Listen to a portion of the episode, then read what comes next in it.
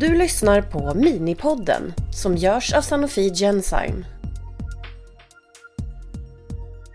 Ja, hej, mitt namn är Fredrik Henriksson. Jag jobbar på Sanofi och vi sitter här idag på Kungsholmen i Stockholm och vi ska prata om sällsynta sjukdomar. Och det finns många olika sällsynta sjukdomar och totalt sett så är det faktiskt många miljoner i Europa som har de här sällsynta sjukdomarna. Men idag ska vi fokusera på en speciell sällsynt sjukdom som heter Fabrys sjukdom. Jag har hört talas om den där innan men jag kan väldigt lite om Fabrys sjukdom och därför är jag särskilt glad att Karin Ness är här hos mig idag. Karin, kan du presentera dig själv? Ja, jag är barnläkare och barnneurolog och arbetar dels på Astrid Lindgrens barnsjukhus här i Stockholm och också på ett laboratorium som heter Centrum för medfödda metabola sjukdomar där vi diagnostiserar olika typer av ovanliga sjukdomar, bland annat Fabrys sjukdom. Om vi börjar just det där begreppet ovanlig sjukdom, hur brukar man definiera när en sjukdom är ovanlig?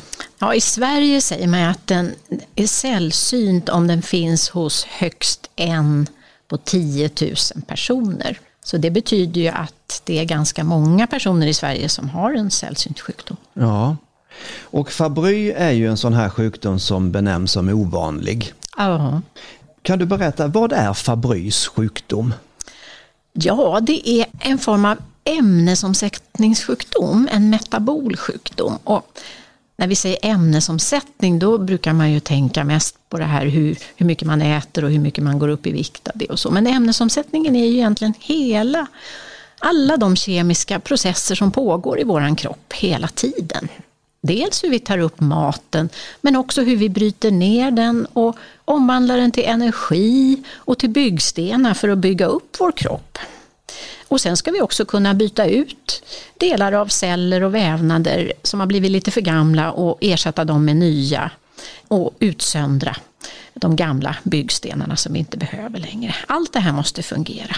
Om det inte fungerar? Ja, för det är där Fabrys sjukdom kommer in. Det är en sån sjukdom när det är en lit, ett litet steg i den här kemiska processen inte fungerar. Och i Fabrys sjukdom så handlar det om att man inte kan bryta ner något som kallas för glykosvingolipider. De har ju så konstiga namn alla sådana här molekyler.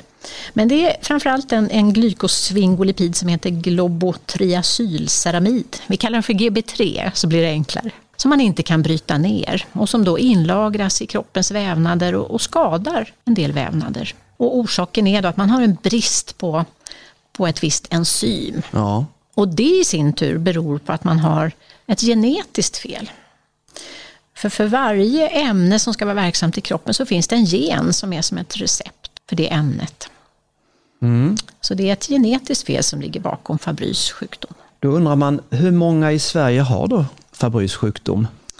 Ja, det är minst 70 personer i Sverige. Hur ärvs sjukdomen? Ja, Fabrys sjukdom är en X-bunden sjukdom. Det är ju så att genen för Fabrys sjukdom den sitter på X-kromosomen. Och som man har man ju bara en X-kromosom och det är ju bakgrunden till att männen blir sjuka i Fabrys sjukdom eller blir svårare sjuka än kvinnorna. Om en man, en pappa, bär på handlag för Fabrys sjukdom eller har Fabrys sjukdom så ärver hans döttrar anlaget för sjukdomen. Hans söner däremot ärver inte anlaget eftersom de ärver ju Y-kromosomen av honom. Om man är mamma och bär på anlag för Fabrys sjukdom så är det 50 procent av barnen som ärver det anlaget. Fabry, det låter ju inte direkt svenskt, så varför har man benämnt sjukdomen Fabrys sjukdom? Jo, det är ju som i många sjukdomar att de, det är den doktor som först beskrev eh, sjukdomen, som hade haft ett antal eller någon patient med sjukdomen och så beskrev den. Och då fick de ofta namn efter den doktorn. Fabry var ju en doktor, Johannes Fabry, i Tyskland, men eh, det fanns också en doktor William Anderson i England som beskrev samma sjukdom samtidigt i slutet på 1800-talet. Som egentligen ska man säga Fabry Anderson om sjukdomen. Så det var i slutet av 1800-talet Ja. som man första gången benämnde det som Fabry's sjukdom? Ja, Ja. men då visste man inte orsaken, Nej. men man kunde beskriva symptomen, sjukdomsbilden. Ja, du kommer just in på symptomen nu då ju. Ja. Och då är ju min nästa fråga, när det gäller Fabry's sjukdom, vilka symptom brukar uppträda vid den här sjukdomen? Ja, eh, när man är barn så är symptomen ganska ospecifika, ganska vanliga symptom. För det, det kan röra sig om till exempel magproblem, att man ganska ofta har ont i magen, man är ibland lös i magen, ibland hård i magen. Och då är det ju ingen som tänker på Fabry's sjukdom. När man börjar skolan så kan mera karaktäristika symptom komma i form av smärta, smärtor. Väldigt besvärliga smärtor i händer och fötter som kan förvärras när man blir varm eller när man utövar någon fysisk aktivitet, till exempel är med på skolidrotten eller ute och åker skidor med familjen. Och de där smärtorna förvärras ofta under skoltiden och kan vara som allra värst runt högstadiet. Men det är klart, ont i händer och fötter, det är någonting som många barn och ungdomar klagar över. Så det händer inte så ofta att man misstänker Fabry i det läget. Sen när man blir äldre, upp i vuxen ålder, så kan man eh, till exempel få problem med hörseln eller med tinnitus. Eh, man kan känna sig trött, man kan känna sig deprimerad. Det är fortfarande ganska ospecifika symptom. Det kan vara så att man eh, hamnar hos en hjärtläkare och, och visar sig ha en påverkan på, på hjärtat med en hjärtmuskelförstoring. Eller det kan vara så att man på grund av några symptom hamnar hos en njurläkare och, och visar sig ha tecken på en påverkad njurfunktion. Jag tänker de här symptomen du pratar om, lite problem med magen och, och så vidare, det, det kan ju kanske många känna igen. Ja, Så, så hur gör man då för att, om man skulle misstänka att det skulle kunna vara någonting sånt här, vart vänder man sig då och vad gör man? Ja, i, det, I det här stadiet när man bara har magproblem, då tror jag nästan att det är ingen som misstänker Fabry, varken man själv eller någon läkare som man vänder sig till. För det är just som du sa, så vanliga symptom. Men kanske när man börjar få de här karaktäristiska smärtorna, då kan man börja fatta misstanke och då ska man vända sig till en bra barnläkare eller en bra distriktsläkare som kan eh, fråga lite mer, undersöka och ta prover som sen skickas till ett speciallaboratorium. Så det är då främst genom prover som, som diagnosen ställs? Ja, det är det. Och då brukar man ta både urinprover men också blodprover för att mäta aktiviteten i det här enzymet som jag pratade om, som man har brist på. Och sen brukar man också gå vidare och göra en genetisk analys av den här genen som heter GLA för att hitta det genetiska felet, eller mutationen som vi kallar Ja. genen. När man då väl har tagit test och säger nu då att man har fått diagnosen Fabrys sjukdom. Eh, var behandlas man sen och var tas man om hand då? Är det hos en specialistläkare eller hur, hur fortgår den här vården sen?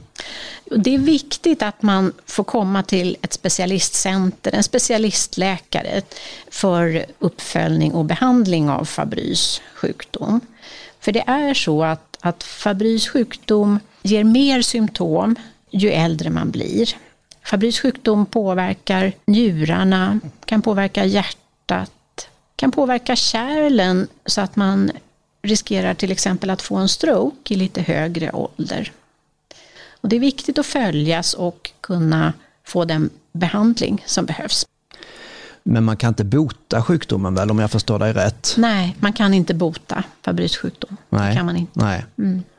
Men givet då att man kommer till en specialist eh, och man får en behandling för sina symptom och kanske också för de komplikationer som du just nämnde. Eh, hur ser livet då ut för en patient som har fått sjukdomen Fabry? Då kan livet se väldigt bra ut. Det är ju bra att få diagnos för då kan man ju få rätt behandling för sin sjukdom och man kan träffa någon som förstår hur till exempel hur besvärliga de här smärtorna kan vara och som kan sätta in bra smärtbehandling mot det.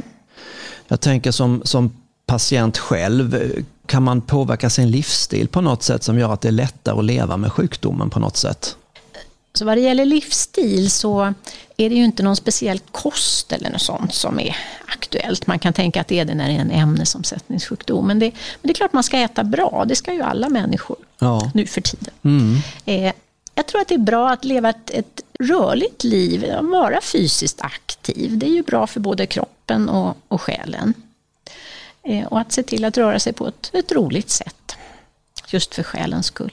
Jag tror också att, att få kontakt med andra personer som har Fabrys sjukdom kan vara till mycket hjälp, stöd. Man kan få tips just kring hur livet kan se så bra ut som möjligt. Ja. Jag tänkte avsluta lite grann med att titta framåt. Du som specialistläkare inom det här området, om du tittar framtiden, vad skulle du önska dig när det gäller Fabrys sjukdom framöver? Vad skulle kunna förbättra livet för de patienterna som har fått Fabrys sjukdom? Det händer väldigt mycket nu i utvecklingen av nya behandlingar. Ja, Något som är viktigt för framtiden är ju också att försöka öka kunskapen om den här sällsynta sjukdomsgruppen.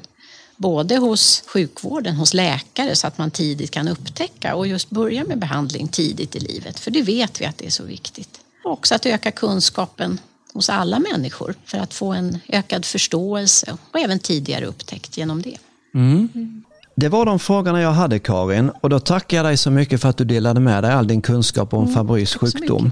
Och vill ni efter detta läsa mer om Fabrys sjukdom och andra sällsynta sjukdomar då kan ni gå in på sidan www.ovanligasjukdomar.se. Tack så mycket för att ni lyssnade. Du har lyssnat på Minipodden som görs av Sanofi Genzyme.